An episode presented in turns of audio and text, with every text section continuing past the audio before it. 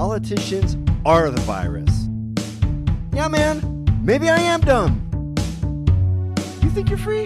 You think you're free just because you can't see the cage they keep you in? Fauci jerked off a pangolin, and now we all have COVID. It's us against them, guys. Get out there and spread that love and liberty. Let's go. How you guys doing? Welcome to the Dad Presents. Thank you so much for joining us. Good day out here. I'm in a, actually in a good mood. You know, this week our kids finally got to take their masks off after two years. I'm so, I'm so grateful about that. But you know, the masking rules are gone. Yet I've noticed an interesting thing this week already. I pick up my my youngest at elementary school, and I would say 80% of the kids are not wearing masks. But then I go down the street to the junior high to get my my older kid, and probably 80% of the kids are wearing masks. It's that drastically different between the two schools. 80% of elementary kids not wearing them, 80% of middle school kids still wearing them, even though they don't have to. I couldn't make any sense of that. So I asked my son about it, my 12 year old Keller, and he says he thinks the reason is the older kids are insecure about their faces and the little kids don't care. And that actually makes sense to me which is just one more dumb side effect of these stupid, useless cloth masks that they've had to wear for two years. All kinds of side effects. Another one I hadn't thought of. It's probably produced more anxiety and insecurity in already insecure teenagers. Ridiculous. Anyway, guys, next week we got a couple doozies for you. We have the beautiful and powerful Hannah Cox. She's amazing. She spoke at the California Libertarian Convention and she knocked my socks off. She's amazing. You're going to love her. And check this out, guys. We have the world's greatest living advocate for liberty, the great Dr. Ron Paul, personal hero of mine. I can't wait for that one. So please make sure you tune in next week. Make sure you subscribe to the Dad Presents on Spotify and YouTube and all that. Don't miss those shows. But let's not get ahead of ourselves because we got a doozy today. We got a doozy of a guest today.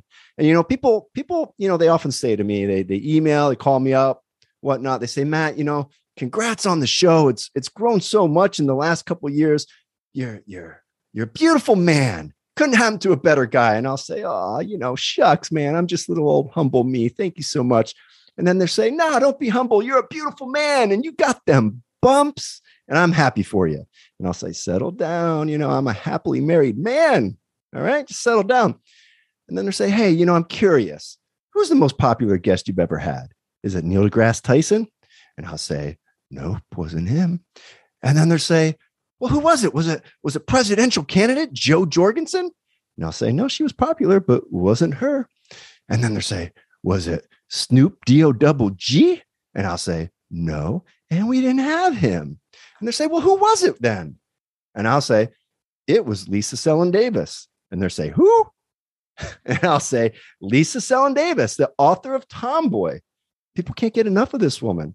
The episode has 45,000 plays, and she's back with us today. So excited to have her. But before we get into that, listen, guys, I, I keep telling you no more freeloaders. I need you guys to do me a solid and go subscribe to the show on YouTube, youtube.com slash super bad dad, super bad dad. You can't do it if I say it wrong. It's youtube.com slash super bad dad. Look, man, we're killing it on Spotify. We're killing it on iTunes, but for whatever reason, I can't get no traction on YouTube. Is it because you guys think I'm ugly? You just told me you like them bumps. So what's going on? Please go follow the show. Now, you know, my kids, they watch YouTube whenever they get the chance. They're off school today. I guarantee they're in the other room watching it right now. Every single channel they watch, I watch sometimes with them. Every single channel, the dude gets on there, and then they say some, they say the same thing: "Smash that like button." They all use the exact same phrase: "Smash that like button." Smash that follow button. And you know, maybe I'm just an old curmudgeon. I am an old curmudgeon, but I hate groupthink. I've always hated groupthink. I hate when everyone says the same cool thing. I especially hate when every everybody says the same cool thing that isn't even cool, like smash that like button. So I'm not going to tell you to go smash that like button. I'm going to tell you that you've been abusing your computer all day long. I know you perverts. You've been you you've been banging away on that thing all day long with your nasty porn. So go to YouTube and gently press the like button and the follow button. Thank you guys. I appreciate you. Let's get into the show. All right, guys. Today we have brought back Lisa Selin Davis. She's the author of Tomboy. Tomboy explores traditional gender roles with our children. Uh, Lisa has had popular pieces in the New York Times and the Washington Post about the subject. And last time she was on, we had a great conversation. Uh, man, the world's been through a lot since then. That was about 18, 19 months ago. So we wanted to get some updates on Lisa's life, her daughter, all that. Lisa, how you doing? I'm well. Thanks for having me.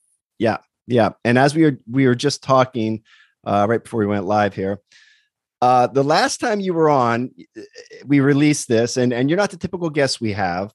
Um, it was released to a moderate sized audience, and then something weird happened where people just kept watching, sharing, growing, growing, growing, and the next thing you know, this is like one of our very most popular episodes. And typically, with this show, um, celebrities and politicians do much better than authors. So I found that interesting. I found that interesting that people are still listening to this 18 months later, and I gave it a lot of thought. And I think that people on both sides are are hungry for like nuanced civil conversations. So we didn't really agree. We we agreed on some things, but we didn't agree on everything. But we kept it civil. We listened to each other. I I listened to what you said. You made me think about some things, and I think vice versa. So my question is, do you think civil discourse is dying in this country? And if so, why? Well, I do think that polarization is really choking us.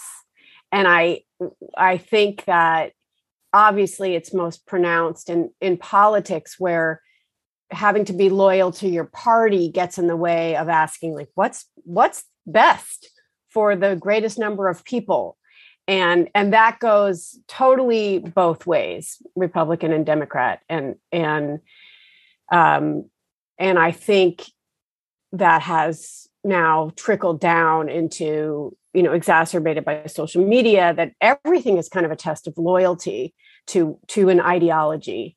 And i think that I am really among a group of liberals who have been clinging to this word heterodox, you know, meaning uh, not orthodox. You know, we are, we consider ourselves lefty in some way, but that there's an ideology now in our party that who that that we don't um, share. So then, and I think there are increasing numbers of people who are marking themselves politically homeless that that each side has really gotten so extreme that it's made those of us who might have thought of ourselves as you know radical left or conservative right and now we're kind of like wow i find myself actually in the middle you know because the goalpost moved. Yeah. Well part of the problem is there there's only two choices and um, I mean, there's only two choices that that get a, any mainstream coverage, and of yeah. those two choices, like if you veer from the narrative on any issue, you get labeled the other thing.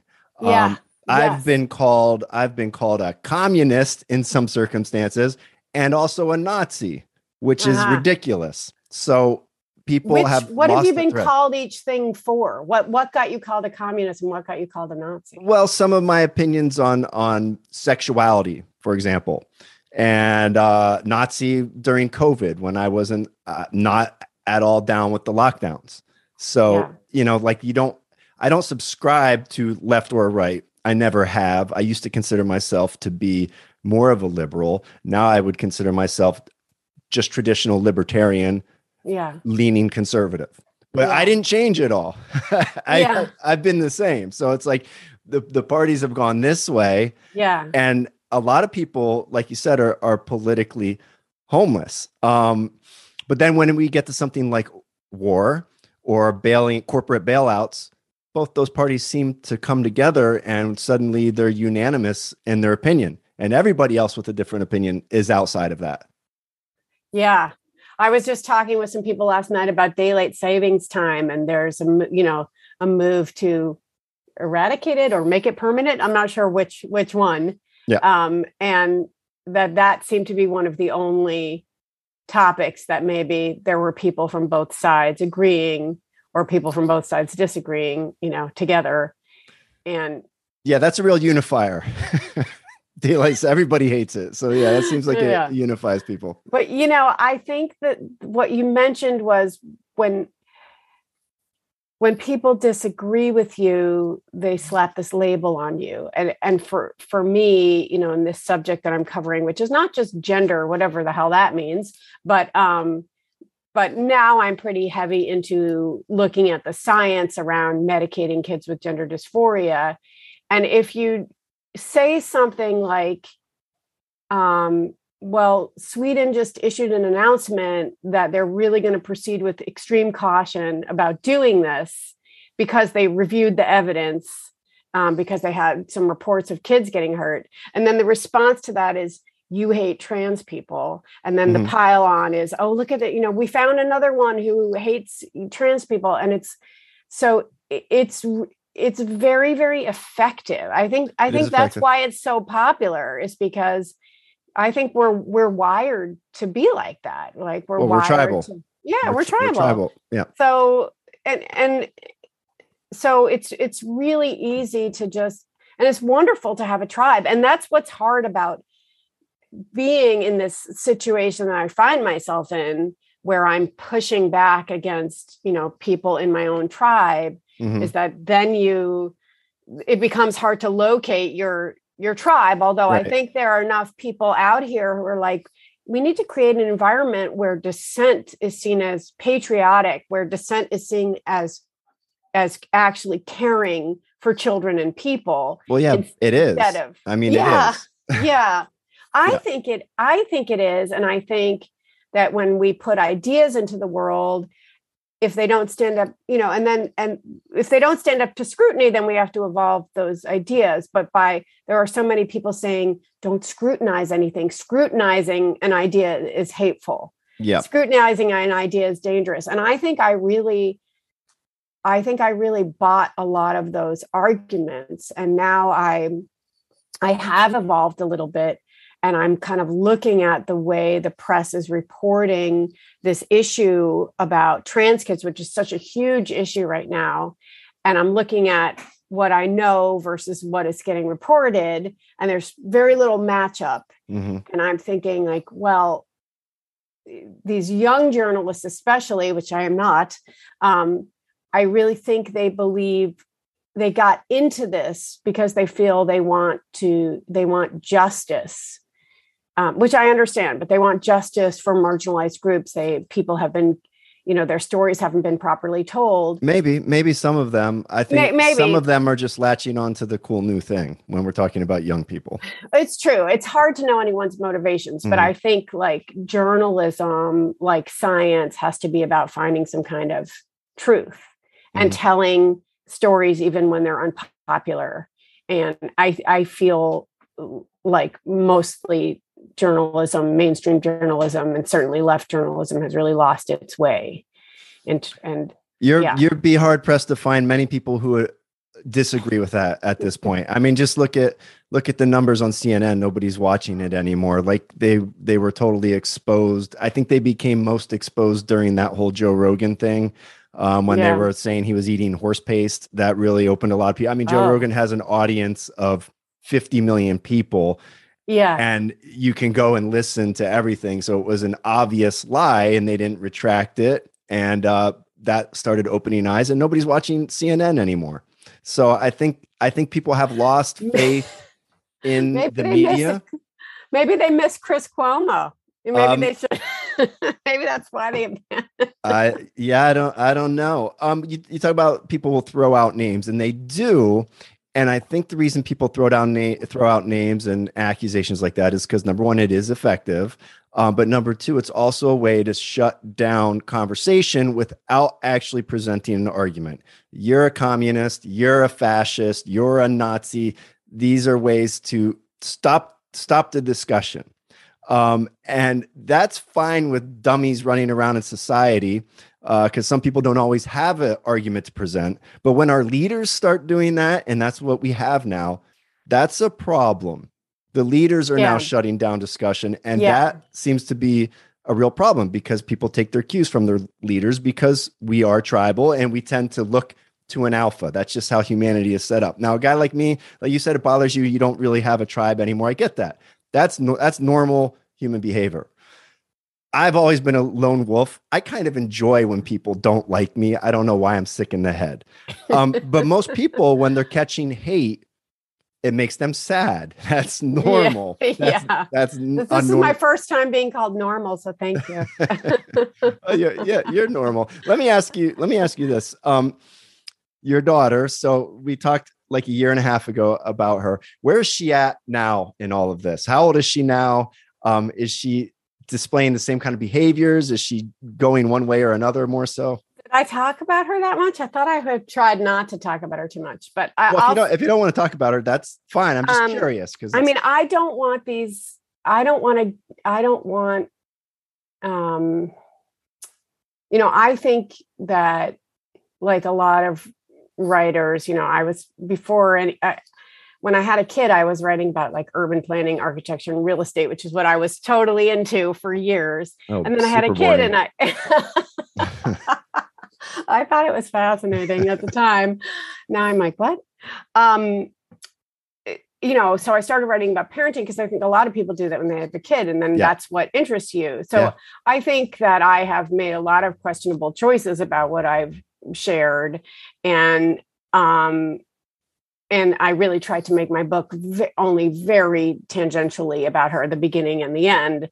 Um, okay. Hey, let's know, not let's but, not share. I don't want to make you, you uncomfortable. No, let's no, but I'll just say, like, um, you know, I think that I wrote this book to to understand gender nonconformity, and I think that what I understand about it is that it's often, but not always connected to sexuality, especially extreme gender nonconformity, and that it appears in almost every culture, as far as I know, and that in all of these cultures, it is also intertwined with sexuality. So there are lots of cultures. We're calling these people trans in these cultures, but that's really not appropriate. We have cultures with extremely feminine gay men mm-hmm. and occasionally extremely masculine gay women, though those cultures approve of that less. Here, male femininity is really looked down upon, but there are many, many cultures yeah. where it's accepted and understood. Well, what's interesting, not not to cut you off, my my wife is Filipino. She's from the Philippines. The Philippines, which is a super Catholic country, is also the way you're describing. Like they have super feminine men, like everywhere. Yeah. Like that's almost yeah. more normal than a masculine man, which is which seems to me to be interesting that they're that they're so religious and so Catholic, yet yeah. they're super gay, which I find interesting. But they think do they have their like a separate category so that they're not thought of as gay? But also, if you think about it, the gender stuff predates the Catholicism. The Catholicism was imposed upon them, you know, by Spain, whereas mm-hmm. there, whatever they had before that, there might have been a more kind of generous understanding of gender yeah, and sexuality. It's, it's kind of a thing where um, it's known by everybody in society. I mean, it's unavoidable, and and the lady boy situation is yeah everywhere. Um, so it's there, but they don't openly like acknowledge it. Yeah, if that makes sense, they don't they don't talk about it.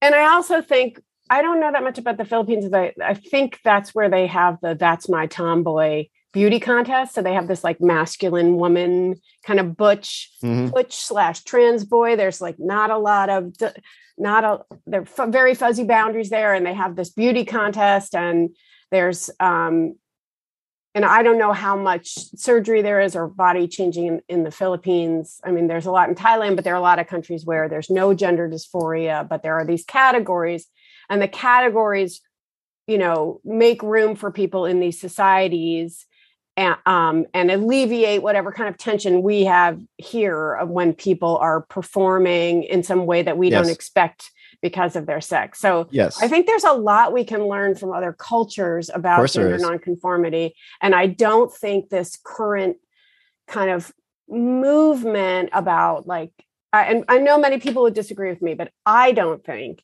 that the, this movement about you know trans kids and pronouns and language and dead names and et cetera necessarily gives us a deeper understanding of gender nonconformity because I think that these variations are natural and normal and appear everywhere. I think the problem is the kind of meaning that adults make of it. So I will say that like I've been very consistent in absolutely supporting both my kids in how they want to look and what they want to wear and um and that you know they have the bodies they have don't determine like what they want to do or who they want to be friends with or who they're going to be attracted to mm-hmm. and my as my goal is to just like leave it open and you know kids in i mean up here in the northeast but i'm sure all over the country there's a just seems to be a, an obsession with mm-hmm. which letter of the alphabet yep. are you what is yep. your sexuality like from a very young age and so i just feel like no hurry you know you mm-hmm. figure you love who you love you figure it out we don't care you know how they identify or what's in their pants like i'm just yeah. trying to create this to continue the acceptance of like ambiguity and normalizing that and like we'll see what happens. So yeah, yeah so you're I not you're not pressing. What you encourage from what i gathered from your book and talking to you last time is you you don't like uh gender roles uh gender norms which i'm on board with. Like normals like i said it's kind of boring.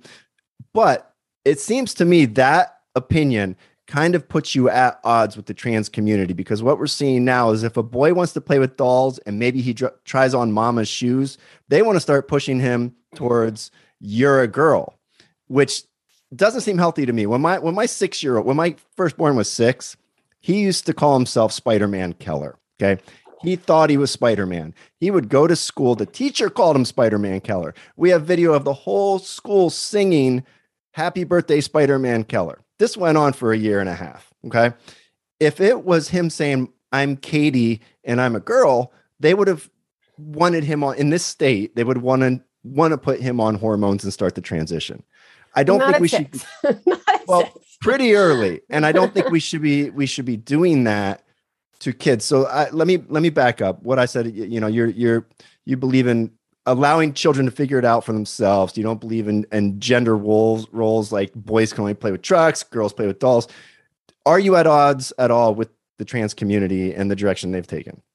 Well, I don't think it's just the trans community because I think what we've seen is like a huge, a massive zeitgeist shift in terms of like what people believe, many people believe about sex and gender and what's being taught in schools. And I also think there's a fervor there's a real worry, I think, about the mental health of these kids and wanting to save them. And and and I think a lot of this is based on misinformation. Um, so I would say that like nothing is that as simple as I'm at odds. I think there, and I think trans people are a heterodox group themselves, and they believe many different things. And there are many trans adults who are very happy they transitioned, who are quite concerned mm-hmm. about this kind of fervor and what they see as a rush to medicalize. And I think we also don't just we use the, this term trans kids, but it's a tr- being trans doesn't require medicalization itself. So we're really right. talking about this condition called gender dysphoria and how do you treat it? And we're often told in this country that there's medical and, and psychological consensus about how to do it that if you have a, a six year old who's very insistent know despite being male oh i am a girl that you should socially transition that child. Well it turns out you know that that's it's not true that there's consensus and that's quite a contentious topic because chances are if you do affirm that prepubescent child and say yes you're a girl and allow them to live you know both as a girl the way st- girls stereotypically look or or are treated which to me is fine. I think go for it with however your gender expression and don't force a kid to look or or behave a certain way or do certain things because of their body. But when you actually say yes you are a girl you're really increasing the likelihood of very intense gender dysphoria at puberty. Mm-hmm. And so you're you're in some ways you may be laying the path for medicalization there. So it's not yep. clear what you, you might be relieving quite a bit of anxiety and depression at the at the moment. Mm-hmm. But you might be making things a lot worse and in a way that requires pretty intense medical intervention later. So yes, you're saying clear- you're saying saying that there's possibility if you're affirming it at age six, that's affirming something that might not even be there and then they're 12 and they're on they, they get they're still convinced. So maybe just we could just let them figure it out like not try to push them in either direction and they might work it out themselves. Like from what i understand something like 95% of really young kids who exhibit behaviors like this they turn out just to be happily gay rather than wanting to change their genders I mean, it's different in different studies, and there are studies where you know 93% persist, and there are studies where 88% desist. And there's um, you know some confusion over the methods of these studies and the biases of the people who conducted the studies and the quality of the studies. But I would say that I, I believe we have 10 or 11 studies that show that that on average um, that there are very high rates of desistance and something around 70 65 70% end up being gay. But that but that in those cohorts there's still 10 12% who grow up to identify as trans and these are people who weren't affirmed.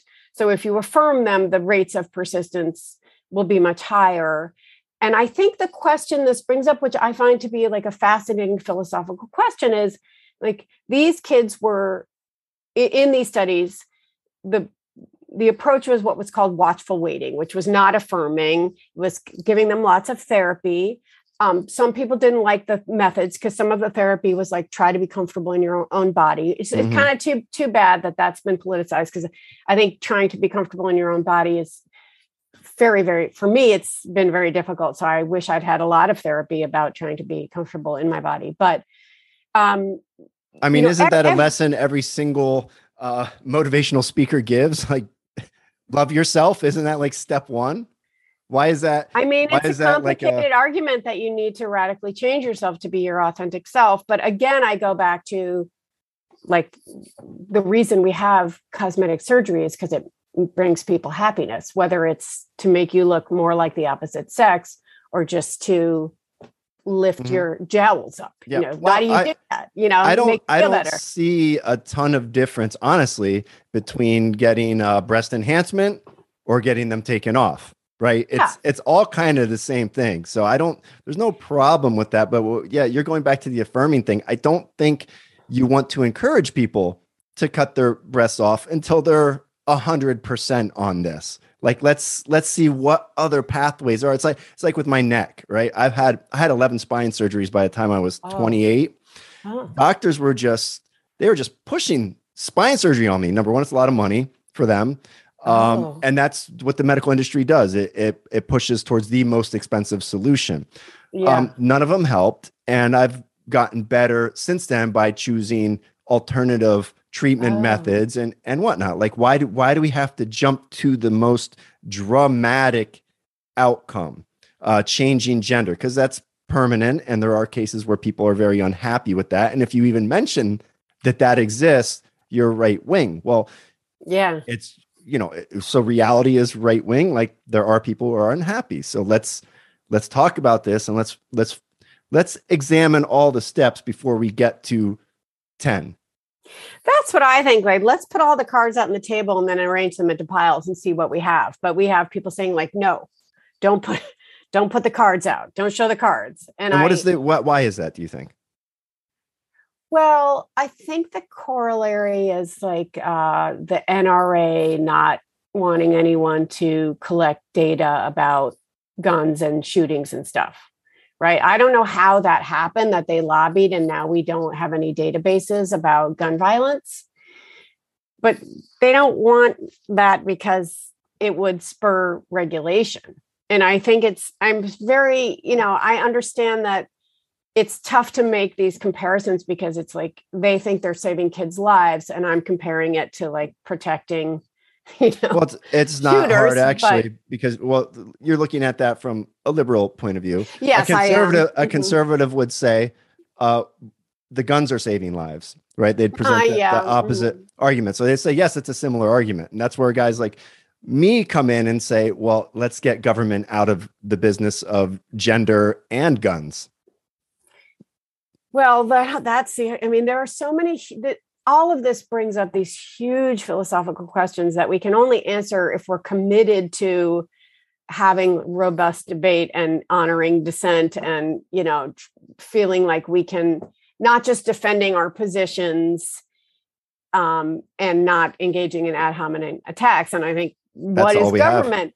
What is government for is part of the question. And I definitely don't want I don't like the idea of these like government regulations of healthcare, and I don't and I don't think these bans are a good idea.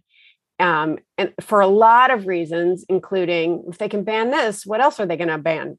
Um, Mhm. And and you know, I don't think that's their job. I think we have other you know, I don't, but I also think then the medical community has to be responsible, which is we can look at what's England just issued this big report and they actually set to expand this kind of gender care, but they also said the the American affirmative model is full of holes and that the evidence is very low quality for transitioning these kids and we need more research and and more and better research. And that's what Sweden said and that's what France said and they all said like we really have to do a lot of evaluation and a lot of therapy. And we don't have because we don't have socialized medicine we don't have um, f- first of all they have to pay for this stuff.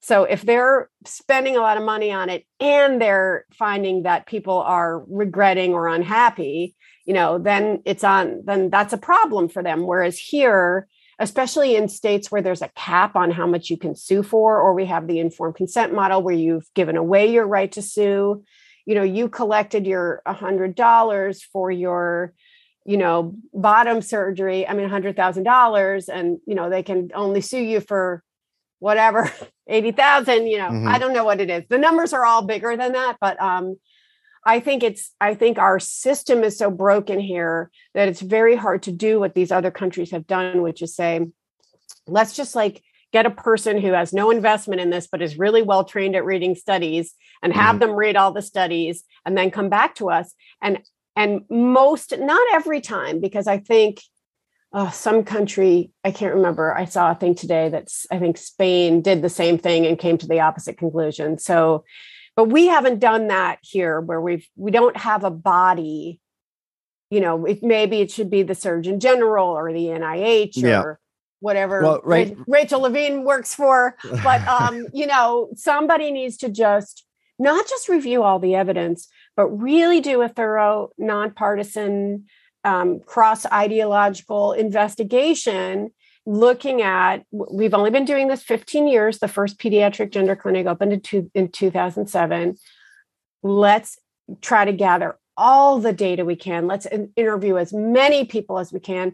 If if we do this and it's like oh there are only 12 though there are only 100 detransitioners. You know there's a paper on 100 detransitioners. So it's like all right maybe those are the only ones. Maybe Mhm. we've transitioned you know 15,000 children and we have 100 regretters and we're good to go i don't think that's going to be the case but uh, you know we need it does need to be scrutinized needs to I be think- scrutinized. We need yeah. the data. Yeah, We need the I- data. I, agree with all that. We need the data. We need an examination of it. The only thing I don't agree with is it seems you're kind of building the case that they can do it in those other countries because of socialized medicine.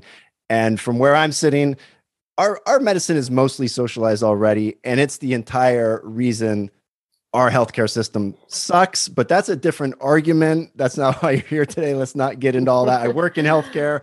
Uh, Ah. I could go on for for hours of that. Let's not do that. okay I want to know about these countries. Um, do okay here. This has become a trend. There's no doubt about it. There's definitely some kids. Some kids are transgender. Some kids have gender dysphoria. Like all of it's real. I know it's real, but it's also real that it's become trendy and cool. And I know that to be a fact because my 12 year old had his first date this past weekend. It was sweet. It was, it was super cute, but his girlfriend is non-binary bisexual. Okay. Fine. Great. At, tw- at, at 12. She's a virgin. Yeah. She's 12. She's a virgin. Right. Yeah. I, so we talk about this. He said every single girl at his school, besides five girls that he could count, are non binary, which is a mathematical impossibility. We're talking about 400 girls. You're telling me 395 of these girls are non binary. Girls, and, and I know it's not real because I asked him about the boys, and he's like, Yeah, there's like three of them in my school. So it seems like girls will latch on to fads a little easier because they're more susceptible to social pressure from their friends. And this has become trendy. And it's not trendy for boys because they don't they see it as being, I don't know, weak or uncool or whatever. Right. So are we are they seeing that in countries like Sweden and these other places where they're talking about it more openly? Yes. Yeah, it's most Western countries that have good records, you can see so they have socialized medicine. So they have actual records mm-hmm. of who's come uh, to the clinic. And and also by the way, like the only that's how we can tell like who comes to the clinic. What people are just doing or declaring at school, we don't have records of that because they haven't shown up to get treatment, right? But the the the demographics of people showing up to clinics have wildly changed. I mean, it's it's a huge number and some of that is like when you you know, when a treatment becomes available then you then you create a market you know i mean that there are some of that is normal like oh this is available now i always wanted this but it didn't exist. Um it's also many many more boys but but the like a lot more boys than there used to be. Mm-hmm. and and and and and a co um, a pretty like not a well understood cohort. Many both boys and girls many on the autism spectrum and um many and I would say this is different from just like everyone at school being non-binary. This is people should, in, in distress and seeking help. And they, um, many, many gifted kids. It, it, would be very interesting to study if it wasn't so politicized. I think we would be like, oh, that? You know, hey, what's happening? But it is politicized. But it it it went from a small number of mostly prepubescent boys and the occasional adolescent boy, and every once in a while an adolescent girl to an, explosion of teenage girls and more mm-hmm. teenage boys. And adolescent yep. onset gender dysphoria was pretty rare before. So I think there are many, many things going on, and I I think they haven't been examined. And in my book, I really trace like how how childhood got hypergendered, and when you have this combination of eh, you know everything is divided into boy your pencils are boy and girl all of your toys all of your colors like when everything is like really intensely divided into boy and girl you have that for the first time i mean it it built over a couple of generations but by uh, the you know around 2003 it really mm-hmm. intensified so okay. you Let, you have those well, I was just going to say you have those kids, mm-hmm. and then you have those kids being taught something that kids have never been taught before, which is that gender is a feeling and it's how much you feel like a boy or a girl. And so you have this combination of kids raised in a hypergendered environment who don't know about gender roles, norms, or stereotypes, being told that gender is a feeling. Do you feel like a boy or a girl? Well, gee, a girl is someone who likes this pink pencil and this pink panda and mm-hmm. this right? So how much does that how much does this combination of this ideology that gender is a feeling that gender identity that each person has like a gendered soul and this hypergendered ch- childhood you know what kind of reality did this collision create? And i haven't found anybody studying that. Well you just hit at the entire crux of the problem is gender is now a feeling um it's not clearly defined and at the same time feeling like a girl means you like these things that are associated with girls yet girls can like whatever they want and boys can like whatever it seems like yeah. a giant circular paradox with no yeah. with no rules yeah. um yeah and that's the crux of the problem like there's there's no rules to the game i maybe we're figure that out maybe they don't want us to figure it out uh society's crumbling all around us it's starting to feel intentional that also is another discussion uh what you were talking about uh, uh, gender roles in in the last century. That's what we hit on the last time mostly. Uh, it's a year and a half later. I want to ask you: Do you, do you feel that has that gotten has it seems to me that's changed? Like now we have these toy stores where you have rules about gendered aisles and whatnot. Kind of to me, it, feels silly. I have no problem with it. it. Feels silly, but do you feel it's changing in the way that you want? Um, I feel there are we have made some progress, and I can understand why it seems silly to you to not have a boys' toy aisle and a girls' toy aisle. But to me, I think that's important because, you know, the reason we started having boys' toys that's really hard to say and girls' toys, you know, in in at the turn of the 20th century was very much about was very rooted in homophobia and very very like much about oh shit we got to start early to make these boys be properly macho and we and we better make these girls like figure out that their job is to tend house right away. And so i think that while there are some innate differences and average differences between boys and girls and average different skills the truth is that we children learn most by playing so the less we can make them feel like they're not allowed to access something because it's marked as for boys or for girls, the better.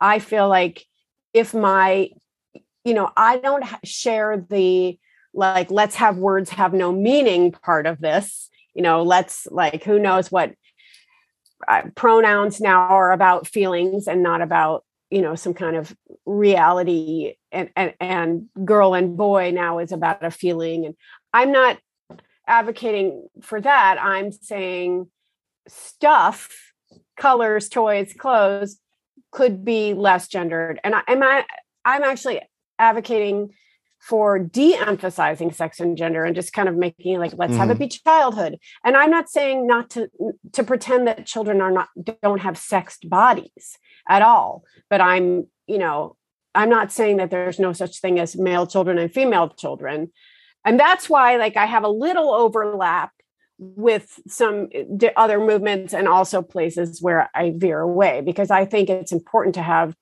some kind of reality like that biological sex exists you know and so I, I do i do see some progress you know they there used to be boys toy of the year and girls toy of the year and now there's plushie of the year and you know building toy of the year. And yeah, mm. why, why would we mark those things as gendered when they all build different skill sets and we want our kids? So I think there is some progress, but it often gets like looped into a discussion of gender identity. Mm-hmm. And I'm rarely talking about gender identity. I, I don't think the reason to not gender toys is because it might upset some kids who have a gender identity different from their sex. I'm saying this is about all kids. It doesn't matter how you identify or what your body is.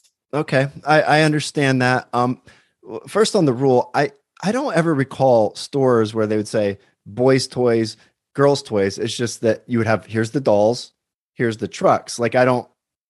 Anyway, maybe maybe there were stores well, like that. I don't recall. Definitely, definitely online, right? So when you go, this is kind of interesting if you go to the Disney site, you can search for for boys' toys or girls' toys. Mm-hmm. Oh, I forgot to turn the notifications off. Sorry. Um, so when you when you go when you when you go to a, a website like Disney, mm-hmm. you can search for boys' toys or girls. That's true. Toys. You can do that on Amazon too. You can type in boys' toys and certain things will pop up. It's a good point. But what Disney did to appease both those who want there to be that those different sections and those who don't is they kept that, but everything comes up. Everything gotcha. but three things. So when you search boys' toys, it's still going to put an Elsa doll up there. Okay. Um, and to me, that's like, fine. That's, that's fine. That's I don't want. I don't want to take any parenting cues from Disney, but that is reasonable and and and good for them on that. Um, I've my um talk about evolution. My evolution with this is is kind of going in the reverse. So 20 years ago, regarding toys, and I remember having a, a, conversation with my buddy when we were both about to become parents, and I thought he was ridiculous. He didn't want his son to have a a, a kitchen at home, like a little play kitchen that his wife wanted to get because he thought it would make him gay. And I was like, that's the dumbest thing I've ever heard. I used to think like you're born with a sexuality. It doesn't matter how you raise them. Now, with what I've seen with all the influences in society and the pressures on these kids, I'm starting to question that. And I think certain pressures and certain ways we talk to our kids will encourage them to explore things they would not have otherwise, which could actually lead to uh, an awakening of something that wouldn't have otherwise been there. So I'm start I'm starting to wonder if maybe the toys they do play could have an effect on their sexuality. I don't know.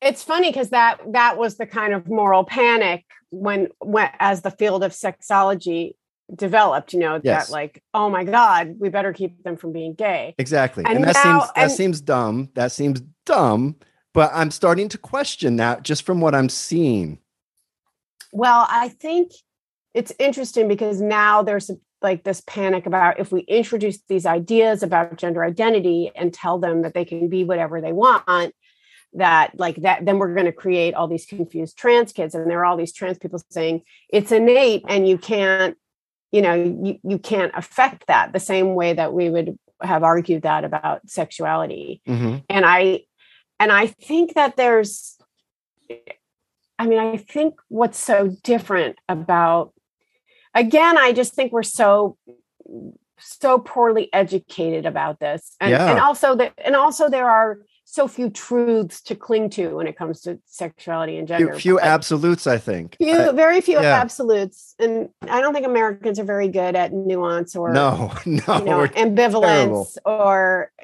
you know ambiguity. So, you know, I I have talked to quite a few people whose kids have young kids have gone to school and had these gender identity lessons and read the books about he was born a girl but then he realized he was a boy or vice versa and and sometimes nothing happens and sometimes get the kids get quite upset or confused or then they ask everyone you know second graders to identify which are you. And then and then someone says the opposite of what they are biologically because they're kind of going by oh well you know they're going kind of going by stereotypes and how much they adhere to them or or don't.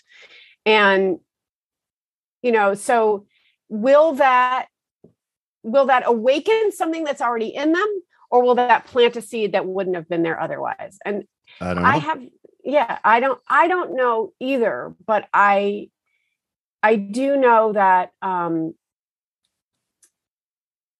you know some people say that everyone has a gender identity and that those of us who think we don't have a gender identity just don't know it because it matches our body so we can't tell that we have one.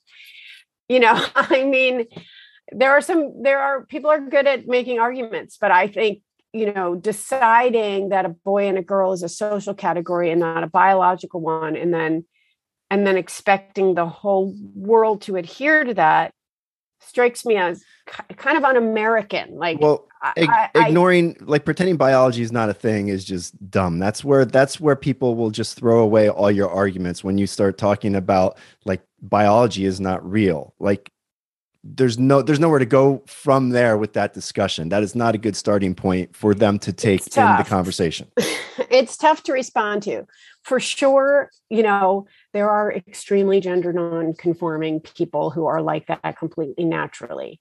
The kids we're seeing today generally aren't those people. And I didn't really look at that cohort in my book because I'm I was inspired by my own experience in my family and I was asking about like that kind of kid.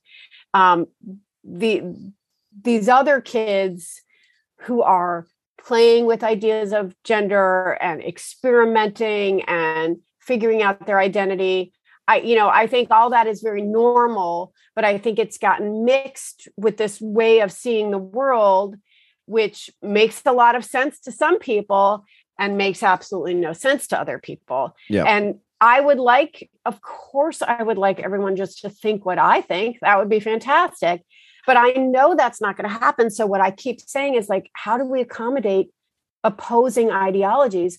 And, and what is the school supposed to do? You know, we're having all these laws about schools and battles. And it's like, and it's like, well, each one is saying, you're forcing your views on me. But I'm like, yeah, you're all trying to force your views on on everybody else but do we have anything we can cling to as real and while i and while there are very very very rare intersex conditions that slight like confound the notion of sex to a certain extent although you know that like it doesn't mean that sex isn't real and binary for the vast majority of humans so i i would like us to start with that you know okay. but mm-hmm. at this point i was just like w- working on a, a, a book proposal and you know, about gender rebels and about like people who, anyway, sounds like the same book, but it was a different project, a kid's book. And I was like, I can't, I can't, I can't put boys and girls in here. I can't, like, no one will take this if I'm only talking about boys and girls. And yet I'm talking about historical figures, right? Mm-hmm. So I wanted, to, you know, and it would be good if we could have some kind of shared reality but if we can't what are what are we going to do either we're going to be in an endless culture war vicious brutal culture war fought by two sides which are both behaving inhumanely as far as i can tell or you're going to get a coalition of people who are like all right, we don't live in the same reality, but we live in the same world. So let's sit down, you know, and you, would have to want to do that. There's so much rhetoric on the kind of trans activist side, though, of no debate.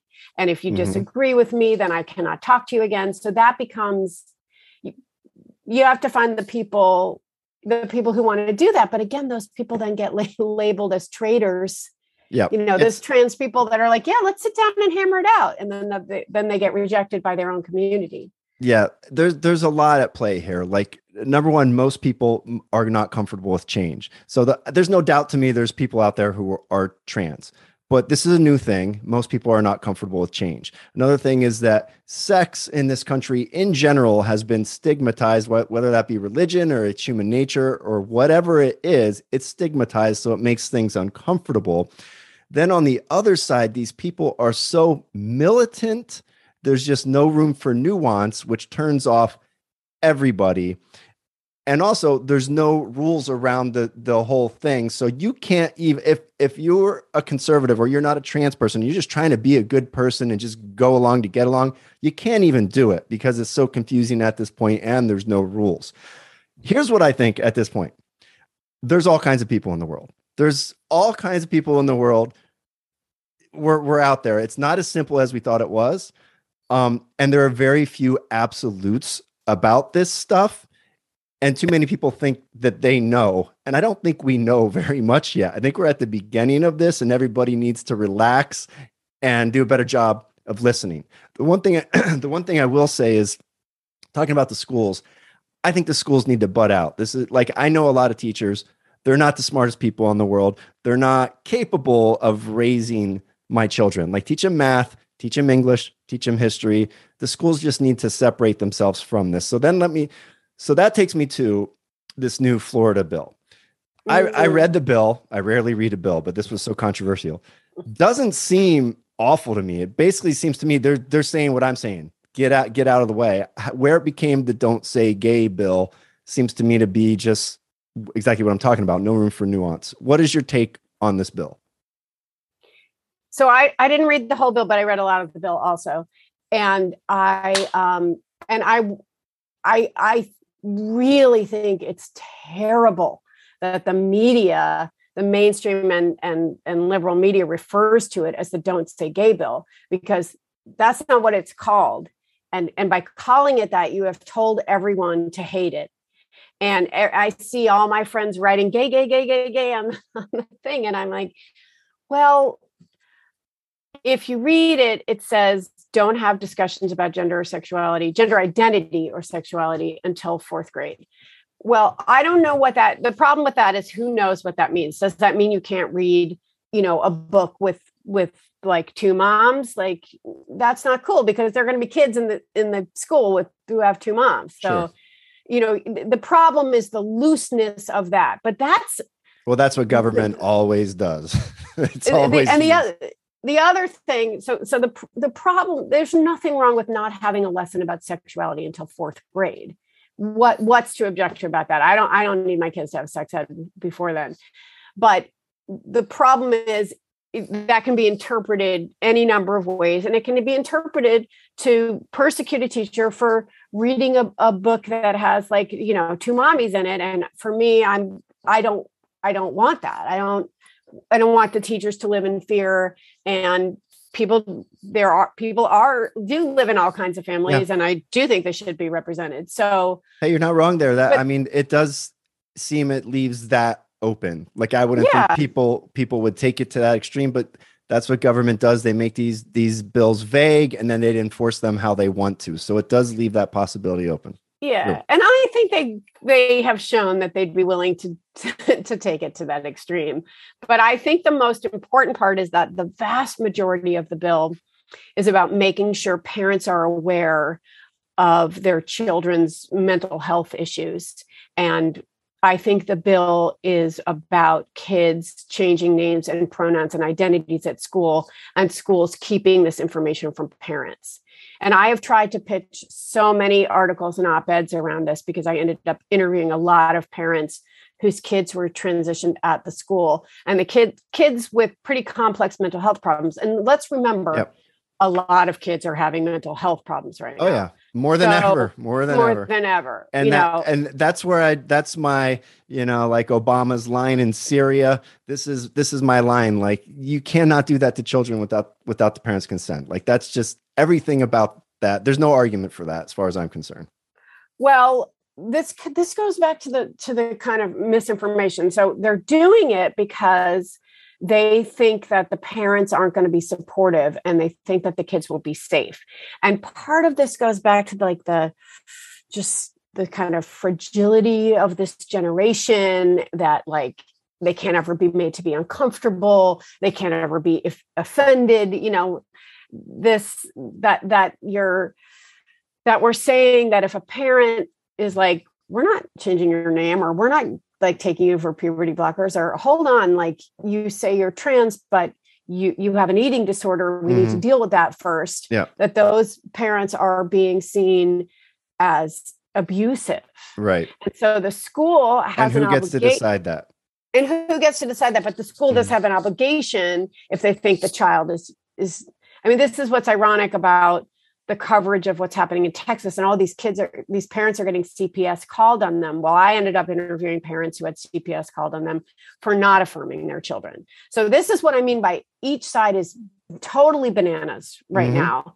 And these this idea that parent that teachers have to save the children from their terrible unaffirming parents because they believe this idea that 50% of trans kids will kill themselves if they're not affirmed. And the actual suicide rate from robust data that looked at 6,000 people in Sweden over many, many years, the suicide rate was 0.6%.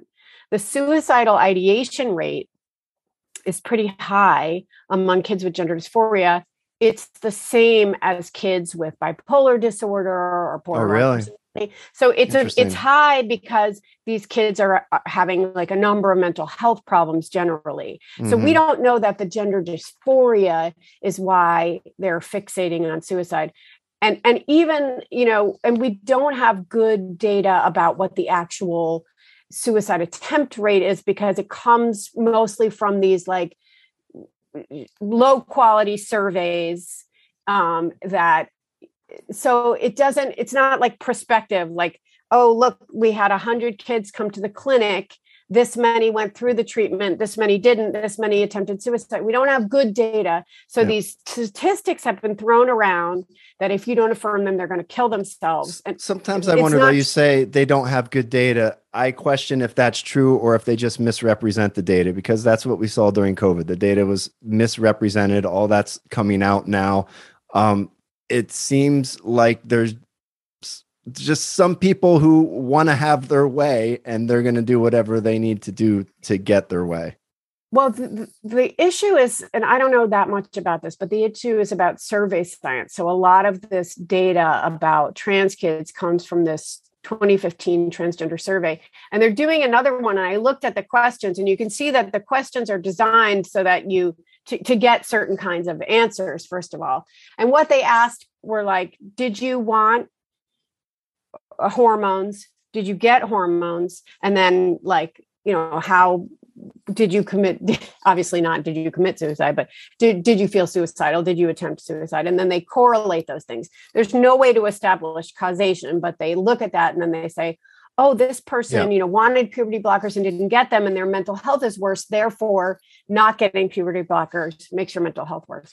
But yeah, there's well, here's the crux of it right? that's you're, not how it works no, right? we, you're we talking, don't know. you're talking you've you you've talked about gender dysphoria a few times. The crux of it becomes yeah if you're bipolar if you're schizophrenic you're more likely to commit suicide. So if you're gender dysphoric and autistic and autistic. And autistic if if you're gender dysphoric and autistic, are you are you truly transgender or is there something else going on? And that's the first thing that needs to probably be figured out before we start classifying and and doing hormones and determining this person tried to kill themselves because they were not affirmed. It might be something else going on there. Well i wouldn't even say truly transgender. I would say where is your gender dysphoria coming from and what is the best way to treat it? Yes. And and and i don't what's the best think, way to treat it? That, i don't think that i don't think that and i think and you mean you need i am not qualified really to be talking about this but I, having interviewed you know hundreds of people now about all this stuff there's a big difference between suicidal ideation and suicide attempt and there's a very big difference between a suicide attempt and committing suicide, and that most people who are engaging suicide attempts are not actually wanting to kill themselves. So, you know, and there's a very high rate of suicidal ideation and attempt among autistic people. And the vast majority of people with gender dysphoria these days are autistic. And That's there's a big over, overlap between autism and transgender identity. So again, it would be great to study it, but it's so politicized, it's hard to study. And there are many questions to be asked. And I think we have far more questions than answers. But this political environment on both sides, I mean, both the people saying, like, it's very clear, and we have to, all these kids are going to die unless we give them hormones right now. And if you take their hormones away, you're you're murdering children you know that rhetoric on the left is terrible. Or, or, like arresting parents for doing what they've been told is life saving is is abominable and it does not create this environment that i'm talking about of like what are we going what are we going to do? We are in a mess. We you know, are in we are in a mess. And and most people on the left who are not on board with this ideology do not feel safe speaking up. And parents of these gender dysphoric kids who are demanding hormones, some of them are, you know, in a hospital for anorexia and then have a 20 minute intake with a social worker who then calls the parents and says you need to put your kids on hormones right away you know this is I, i've i've heard a lot of stories that i haven't been able to share with the world it's like these kids are not getting properly evaluated we we don't know how to help them. But we should be asking we shouldn't be so certain. We should be curious we should be concerned. I just i think that the extremities of the right and left are just making that impossible. They are you're 100% right. We're not it's not going to get better until people start becoming civil and start having conversations like this. And what you think and what I think is not even that far apart. We don't totally agree, but the people on the extremes need to have the ability to come together and talk about this stuff and exchange ideas before we we're we I said this about 2 years ago that we were ramping up towards possible civil war and possible cessation. And people would laugh about that. People don't laugh about that anymore. It seems to be the direction we are going. And the media is pushing us in that direction. Our politicians are pushing us in that direction. Most of our leaders are doing that. People need to go somewhere to learn how to communicate with one another again. It all starts with communication. So you've been a great sport. Um, we're we're out of time. Uh, thanks for coming on. Uh, I, am I'm sure this isn't the the type of show you're typically used to doing. I, I appreciate you coming on, talking to me about this stuff. Um, hearing from you makes me reconsider some things, or at least think about them in a different way. So thank you. Um, where can people get your book? Where can they read more from you? Look into you, all that. Well, the book is available anywhere. It's called Tomboy. It's out in paperback now. It's got a really cool paperback cover. And I have a Substack now, which is um, lisaselindavis.substack.com, which is that, you know, for independent journalists. And I'm on Twitter at Lisa Selin Davis, um, you know, espousing my nuanced heterodox views.